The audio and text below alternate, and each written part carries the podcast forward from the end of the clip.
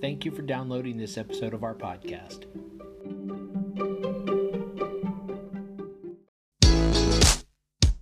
Hi, and welcome to the podcast for Solomon Staircase Masonic Lodge number 357, where we talk about all things related with Freemasonry, including Hermetic teachings, philosophy, reason, spirituality, and much more. We're located in Buena Park, Southern California. Tune in as we continue to update our podcast with informative talks and articles for Masons worldwide and those who would like to inquire within.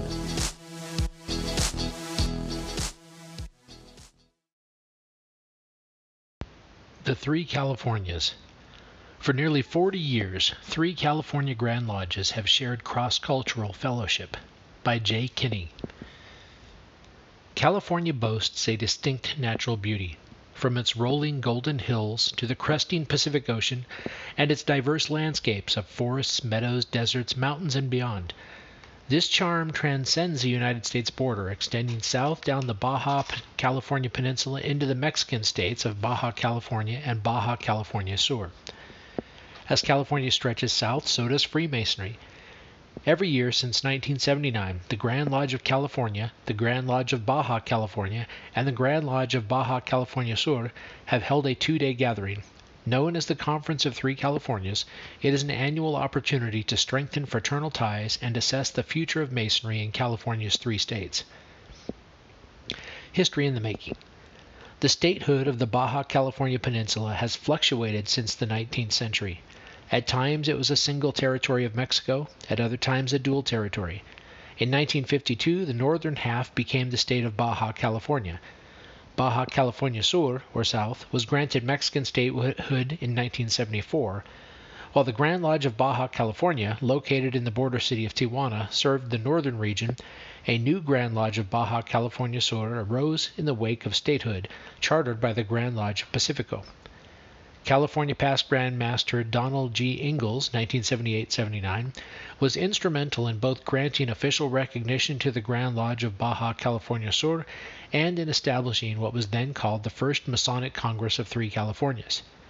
According to Brother Arturo Sevilla, Assistant Grand Secretary and Secretary of International Relations for the Grand Lodge of Baja California, the motivation for the annual gathering was the mutual realization that while adjacent to each other, the Masons of Baja California and those in the American state of California typically knew little of each other's rituals, customs, and Masonic culture. Unique traditions. One striking difference between the American and Mexican lodges is their ritual. The Grand Lodge of Baja California originally received its charter from the Grand Lodge of Valle de Mexico, which received its charter from the Grand Orient of New Granada, now present day Colombia. That Grand Lodge worked the craft degrees of the ancient and accepted Scottish Rite, which diverged considerably from the Preston Webb ritual commonly used in the United States. Lodges in Baja California continue this practice today. Also unique to Baja California lodges are Masonic wedding celebrations, Masonic rituals that honor major wedding anniversaries and other occasions. Another significant difference between Masonry in the United States, California, and Baja California is the number of Masons involved. According to recent counts, there are roughly 48,000 Masons in California, which seems strikingly large when compared with approximately 800 Masons in Baja California and 300 or so brothers in Baja California Sur. The average size of a lodge below the border is just 25, but brethren are active and lodges often share weekly meetings and activities. Learning how smaller lodges can thrive is relevant for all jurisdictions, and both Baja California jurisdictions serve as examples. Bridging borders. Sevilla notes that the Conference of Three Californias is more like an annual reunion than a formal conference. There are no bylaws, commissions, or official programs. Rather, the event consists of public and private meetings. Public meetings are typically oriented toward Masons, but open to anyone and private meetings are informal gatherings during which Grand Lodge representatives hold frank discussions about mutual topics of interest. Meetings cycle between the three jurisdictions, but most often take place in San Diego, Tijuana, and Los Cabos County. Highlights typically include a local lodge exemplification of one of the three degrees as practiced in the host jurisdiction. During a recent gathering in Tijuana, participants joined together to place a memorial wreath for Benito Juarez, former president of Mexico and an honorary 33rd degree Mason in the Supreme Council of Mexico.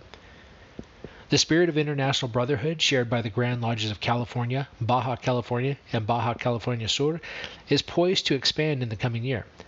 Two other regular jurisdictions that meet within California, the Most Worshipful Prince Hall Lodge of California and the Grand Lodge of Iran in Exile, have been invited by the Grand Lodge of Baja California to participate in the 2018 Conference of Three Californias.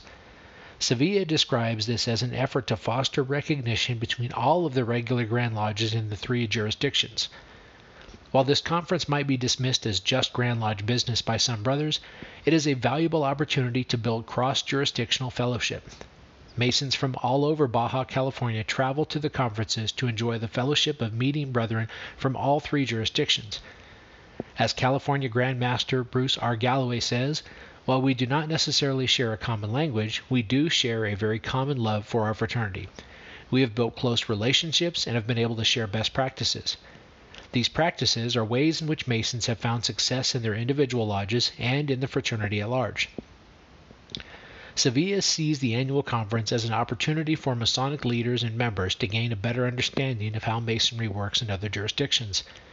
California has listened and learned from our achievements and mistakes and vice versa, he says. From its humble beginnings in 1979, the Conference of Three Californias has become a landmark event on the annual Masonic calendar. As Grandmaster Galloway notes, it is an event we look forward to each year to renew friendships, meet new friends, and continue a long standing tradition. Sevilla likens the differences between the three Masonic jurisdictions to flavors of Masonry.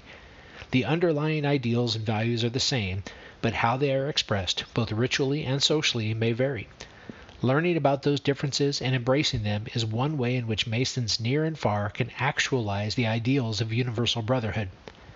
The Conference of Three Californias is an initiative close at hand which furthers that effort within our home state and those that share its name.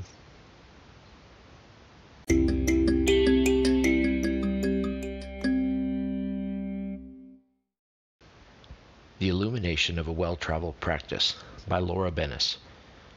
On a nondescript block in Beirut, inside an apartment building much like any other, the room around Paul Bazarkanian plunged into darkness. He was gathered with a score of brothers in a makeshift lodge room, which had been shoehorned into the apartment. The outside bore no square and compass, all the windows were shut and the shades were drawn. A tiler, posted in an entry area, kept nervous guard. In Lebanon, the political relationship with Masonry is as strained and unpredictable as the electrical grid. Bazarkanian lives in Glendale, California, where he is an inspector for the Grand Lodge of California and a past master of San Marino Lodge number 408. But he was born in Beirut. He visits at least once a year and attends lodge. He'd become accustomed to the humble space and strict secrecy of lodge meetings. He was accustomed, too, to the multi course feast that followed. Tabula, baba ganoush, sanbusek to start, then kofta, shish tauk, and shawarma, baklava, and umali for dessert. But this was the first time he'd experienced a blackout during a meeting. The air conditioning had gone out with the electricity, and in his suit and tie, Bazarkanian began to sweat. In the cramped room, the air became stifling. It was like we were in a sauna, he says. Around him, his brothers reached for their cigarette lighters. They'd run this drill before.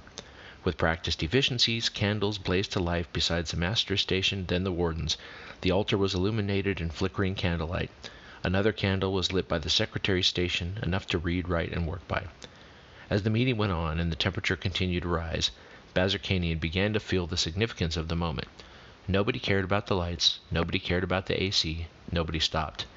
He says, as he watched the brothers work together in this oppressively hot room, hidden away from the rest of the country, he thought about how different this was from his experiences in California. He was struck, he says, by the dedication and love of Masonry. In the end, his memory wasn't so much about the lights that went out, but the lights that stayed on. Into the unknown. To appreciate the full force of Masonry, the best advice might be this get out of town, way out. Freemasonry was designed as a global experience, a traveling guild, uniting members from disparate cultures. Fast forward to today, and that spirit lives on. Every new Mason receives, essentially, an invitation to visit the rest of the world. Anywhere he goes, he has family. Those who have practiced Masonry in foreign places usually find it contagious, inevitably urging their brothers to try it for themselves. Go, they'll say, to experience the scope of the fraternity. Go to prove the bonds of brotherhood. Go in search of empathy for other people. Go in search of yourself. The ability to engage with people from different backgrounds than yourself, and the ability to get out of your own social comfort zone is helping you to build a strong and acculturated sense of your own self, explained one researcher interviewed by The Atlantic on the link between foreign experiences and personal development. Our ability to differentiate our own beliefs and values is tied up in the richness of the cultural experiences that we have had. In other words, by gaining a better understanding of others, we can draw the lines of self more clearly we also become more tolerant. Mark Twain, who sailed around the coast of the Mediterranean in 1869, wrote that travel is fatal to prejudice, bigotry, and narrow mindedness. Maybe this is why Freemasonry, with its melting pot of cultures, arrived at equality and brotherly love as its most important tenets. Practicing them on home turf is one thing, practicing them on someone else's can be even more powerful. Distanced from our usual assumptions and cultural biases, we are more open, attentive, and curious we are primed for enlightenment. Out of darkness. Thomas Jackson, past Grand Secretary of the Grand Lodge of Pennsylvania, likely logs more air miles than any other brother for the purpose of Masonry. Last year alone, he traveled to 18 countries, and that was fewer than in previous years. Jackson is honorary president and past executive secretary of the World Conference of Regular Masonic Grand Lodges, which unites Masonic leaders from hundreds of jurisdictions worldwide on a different continent every 18 months. In November 2015, the Grand Lodge of California hosted the conference at the California Masonic Memorial Temple in San Francisco. As part of his Masonic visits, he has been received by presidents of eight countries, among them Chad, Portugal, Romania, and Chile, and a couple of prime ministers in Greece. He was personally escorted between events by the country's most prominent surgeon. In Mali, he's been attended to by the president's personal Marine Guard. In the Ivory Coast, he was invited to the home of the ambassador of the United Nations. He has ridden in a limousine through the streets of Gabon besides the presidents of four African countries. Traveling outside of the U.S., we begin to comprehend that Freemasons are still the movers and shakers of the world, he says. But one of Jackson's most poignant cross cultural experiences wasn't a matter of prestige. It took place in 2000, barely more than a decade after the fall of communism in Eastern Europe. Jackson had traveled to Bulgaria's capital city, Sofia, to visit the Grand Lodge of Bulgaria. He was in a piano bar one evening with the Grand Masters of Bulgaria and Romania and several other international Masons.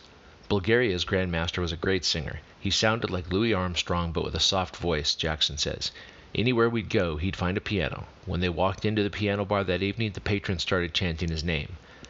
At some point in the night, amid the music and merriment, Jackson noticed that the Grand Master of Romania had tears in his eyes. I asked him what was wrong. Jackson says his response was, I cannot believe that I am sitting here in a piano bar in Bulgaria with you. Freemasonry had only just returned to Romania after half a century in exile. Such a public display of fraternity had been inconceivable even a few years ago. It was a revealing moment, Jackson says. The appreciation of being a Freemason is not lost on those who were denied that privilege for so many decades. A voyage of discovery. Perhaps you've had the experience of pulling into your driveway, arriving home from work or some other well traversed route, and not being able to recall a single stoplight along the way. The experience is so familiar to you, you can drift through it without noticing much at all. By comparison, navigating a foreign place often feels like your senses have been dialed up to their maximum. You read road signs as if your life depended upon them. You scrutinize social cues from the people around you. You register more of what you're seeing, hearing, smelling, and feeling. Because of this, there's a good chance that when you return home, you will register more too. It's almost as if you've reawoken your awareness. As Marcel Proust wrote, the real voyage of discovery consists not in seeing new landscapes, but in having new eyes. Jackson has long implored fraternal leaders, particularly those in North America, who he says tend to travel less than Masons from other countries, to break out of their cultural bubbles. One of his reasons is simply to appreciate what other brothers, like his friend from Romania, have gone through to keep the fraternity alive. Another is to look at Masonry with, as Proust puts it, new eyes. Jackson encourages leaders to study what sets the craft apart in other countries and learn from it. Like wine absorbing nuances from the soil conditions of its grapes, Masonry takes on different styles from its surroundings and their history, culture, and socio political climate. Jackson has identified five of these styles the philosophical style of Western Europe, the social style of the British Isles, the sociological style of South and Central America, the political style of Mexico, and the charitable style of the U.S. He believes that fraternal leaders can find lessons within each of these styles. It's also important, he says, to notice how Freemasonry has remained relevant in different countries, often despite great challenges. One of his favorite examples is Latin America. It's a region where the fraternity has a long history of oppression and opposition, yet today the craft is thriving. Its charitable record is impressive. Freemasons there sponsor schools and even provide students with lunch and dinner. They operate hospitals and institutes of higher education. They are a respected and influential voice in the country's affairs. It shows the strength of Latin American Freemasonry. I think it's the result of the continuing struggle there, Jackson says. They're more than idealistic about Freemasonry than anywhere in the world.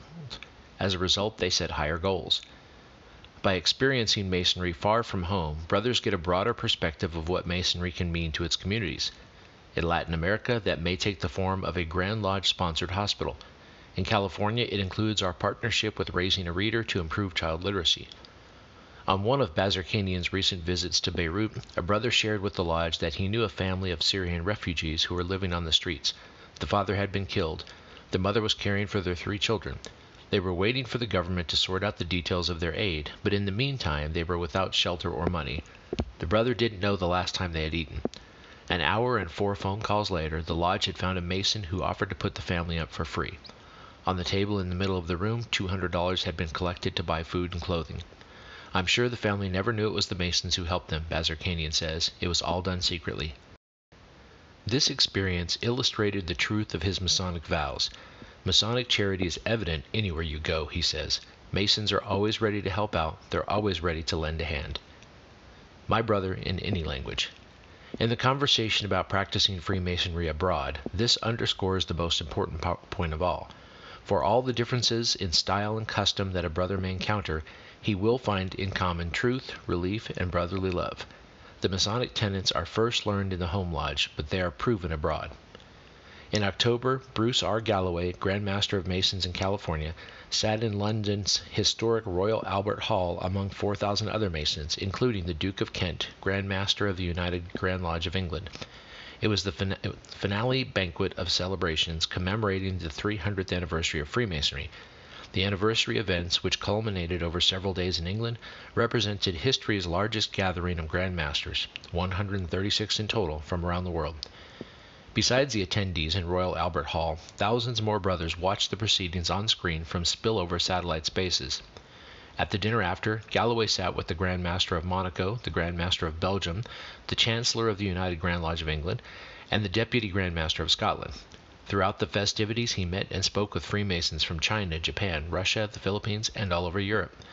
The conclusion I came to, Galloway says, is that quite frankly, Masonry is the same throughout the world. When we get together, we have an instant bond. Our languages might be different, but we're really saying the same things. That's what struck me the most. Bazarkanian agrees. In addition to Beirut, he has attended lodge meetings in Cyprus and Greece, and has visited lodges in numerous other countries, including Canada and Germany. He says that bar none, the common thread between his experiences is a palpable sense of unity and of caring for one another. The fact that this can occur across cultures, sometimes even without a common language, is the truest form of Freemasonry. The man seated next to you is referring to you as my brother. You are referring to him as brother. Bazarkanian says, The culture is obviously different, but the similarity is that we are all Masons, and that bond is so strong.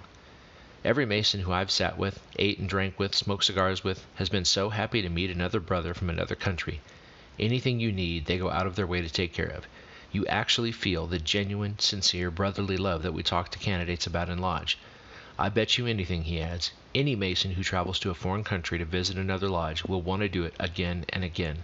They will look for a reason to travel. Returning home everywhere. Bazarkanian was part of the California contingent that traveled to the United Kingdom for Masonry's 300th anniversary. When they pulled up to the United Grand Lodge of England, the Widow's Sons, a Masonic Bikers Association, greeted them. It was an impressive display, and not just for the rows of gleaming motorcycles and bone vibrating motors. The way they greeted us was like we had known them for many, many years, like we'd just been gone a while, Bazarkanian says. They greeted us asking, Where have you been? As the British and California Masons mingled, comparing notes on bikes and exchanging handshakes and invitations to each other's home lodges, he felt a familiar twinge. He could tell already that he would never forget this moment. He thought about his lodge degree candidates back in California. Here were their Masonic tenets at work. We lecture our candidates that it doesn't matter what color you are, what sect you are, what kind of political inclinations or religious beliefs you have, that it doesn't matter your position in life or if you're rich or poor. We're all the same. We are one family. You really feel that when you go out of the country, he says. I think the only way to really experience that is to travel.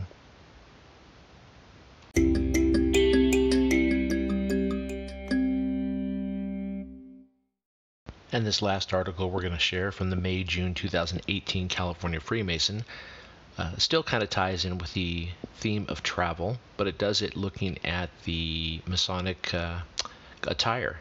So, with that, Traditions in the Trimming Exploring the Rich Cultural Traditions of Global Masonic Attire by Antone R. E. Perucci. During a regular tiled meeting in a California lodge, one can expect to find an array of officers, sometimes in tuxedos, always girded in their lambskin aprons, with jewels specific to their office about their necks. At their head, on a raised dais, presides the worshipful master, likewise outfitted, with the exception of a black silk top hat on his head. For the most part, a visitor could go from one lodge to the next in this state, and at the end of their journey he would be forgiven for thinking that Masons the world over wear the same attire. After all, we as a fraternity pride ourselves in our tradition, and by its very definition, tradition does not change, right? The answer, like most things about Freemasonry, is a bit more complicated. As it turns out, the notion of uniformity falls apart before we even leave our own state. Brothers in some California lodges have replaced the tuxedo altogether, preferring instead a more casual culture. Hornitos Lodge number 98 near Mariposa in Northern California has been bucking tradition for half a century. In place of a formal bow tie and stiff white shirt with French cuffs, members of this small lodge sport a loose Western style white shirt, dark trousers, and Western style bolo ties around their neck. According to past master Gail Wills, this unique attire was inspired by a lodge master in the 50s who had a penchant for square dancing. Leave California and this trend continues. In Massachusetts, for instance, the Grand Master is distinguished not by a top hat, but rather with an unusual tricorn hat. It is widely suggested that Paul Revere first wore the tricorn as Grand Master, explains Walter H. Hunt, librarian at the Samuel Crocker Lawrence Library in Boston. Aside from a few gaps in the centuries, the Grand Master of Massachusetts has been wearing this symbol of American patriotism since 1794. Outside of the United States, there seems to be as many different types of Masonic dress as there are countries with lodges.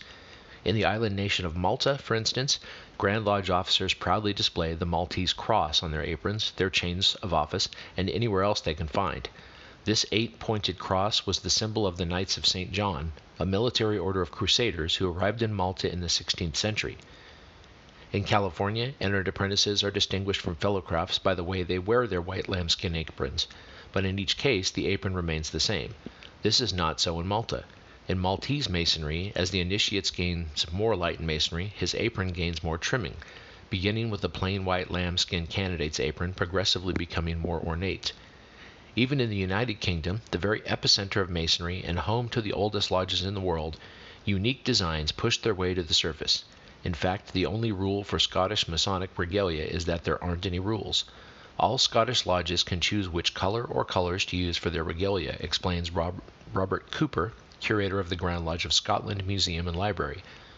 A lodge in one part of the country may use red for its aprons, and another regalia, whereas a lodge on the other side of the country may choose blue and orange. Frequently, you will also see Scottish lodges proudly wearing that most Scottish of designs, the tartan. And the reason behind those colors or designs? Well, that too varies. The reasons might be obscure, admits Cooper. More often than not, though, there was a conscious decision taken by the founding members when choosing a particular color or combination of colors. For example, the Celtic Lodge, Edinburgh and Leith No. 291, founded in 1821, chose Royal Stuart tartan. Their reason, explicitly stated, was to promote the wearing of tartan within the Scottish craft. Cooper explains that this was a romantic reaction to the repeal of the Act of Proscription of 1746. Among other things, that act had banned wearing tartan and playing bagpipes. Like the history of wearing the tricorn hat in the Grand Lodge of Massachusetts, the origin of varied attire in the Scottish tradition goes all the way back to the beginning. When the Grand Lodge of Scotland was founded in 1736, there were already approximately 100 lodges in existence scattered across Scotland, says Cooper. Only 33 of those lodges attended the first inaugural meeting of the Grand Lodge. It seems most didn't like the idea of a central authority dictating to them what they could and could not do. In order to make the idea more palatable, the Grand Lodge granted each lodge, among other things, the right to choose their own regalia. It's been that way ever since. As the Grand Lodge of Scotland established sister lodges throughout the world, they exported this treasured sense of individuality. Today, visitors will find members of Lodge Tullibardine in the east, number 1118 SC in Kuala Lumpur, Malaysia, sporting Murray tartan. This was the clan tartan of the Grand Master of Scotland at the time Lodge Tullibardine in the east was established in 1913. Historically, Freemasonry traveled from England and Scotland and went on to establish roots in virtually every continent in the world. Today, from Massachusetts to Malta, Scotland to Malaysia, Masons regularly gather together in brotherhood and mutual respect. In our fraternity's international ranks are men of all colors and creeds, each one bringing with him his own heritage and beliefs. Is it any wonder that the trappings of Masonry are subject to cultural appropriation? After all, no organization, no matter how timeless its tenets or deep its traditions, comes through a journey of time and distance unchanged. Freemasonry is no exception. Contemplating the heritage underlying his own Masonic experience, Brother Hunt in Boston remarks, There's nothing quite like the procession of Grand Lodge officers in their regalia. Across the ocean in Scotland, Brother Cooper agrees. For him, seeing the parade of colors and designs in Scottish lodges reminds him of why Scottish Freemasonry remains unique in the world, and he is inspired to add, Long may it remain so. An observer might believe that the power of Masonry lies in its stability, its unvarying continuity over the centuries and across continents, and yet in reality its strengths also lie elsewhere. Rather than dilute the member experience or otherwise undermine the stability of the fraternity, the malleability of Masonry appears to be one of its strongest characteristics. We all look for a reflection of ourselves in the organizations with which we associate. If its different traditions of dress are any indication, Masonry is an organization with a thousand faces. And in the words of Brother Cooper, long may it remain so.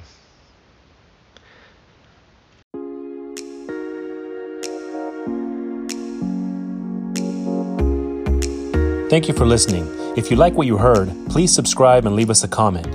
We enjoy hearing from our listeners. If you really like what you heard, share this podcast with your friends and lodge members. Visit us online at solomonstaircase.org.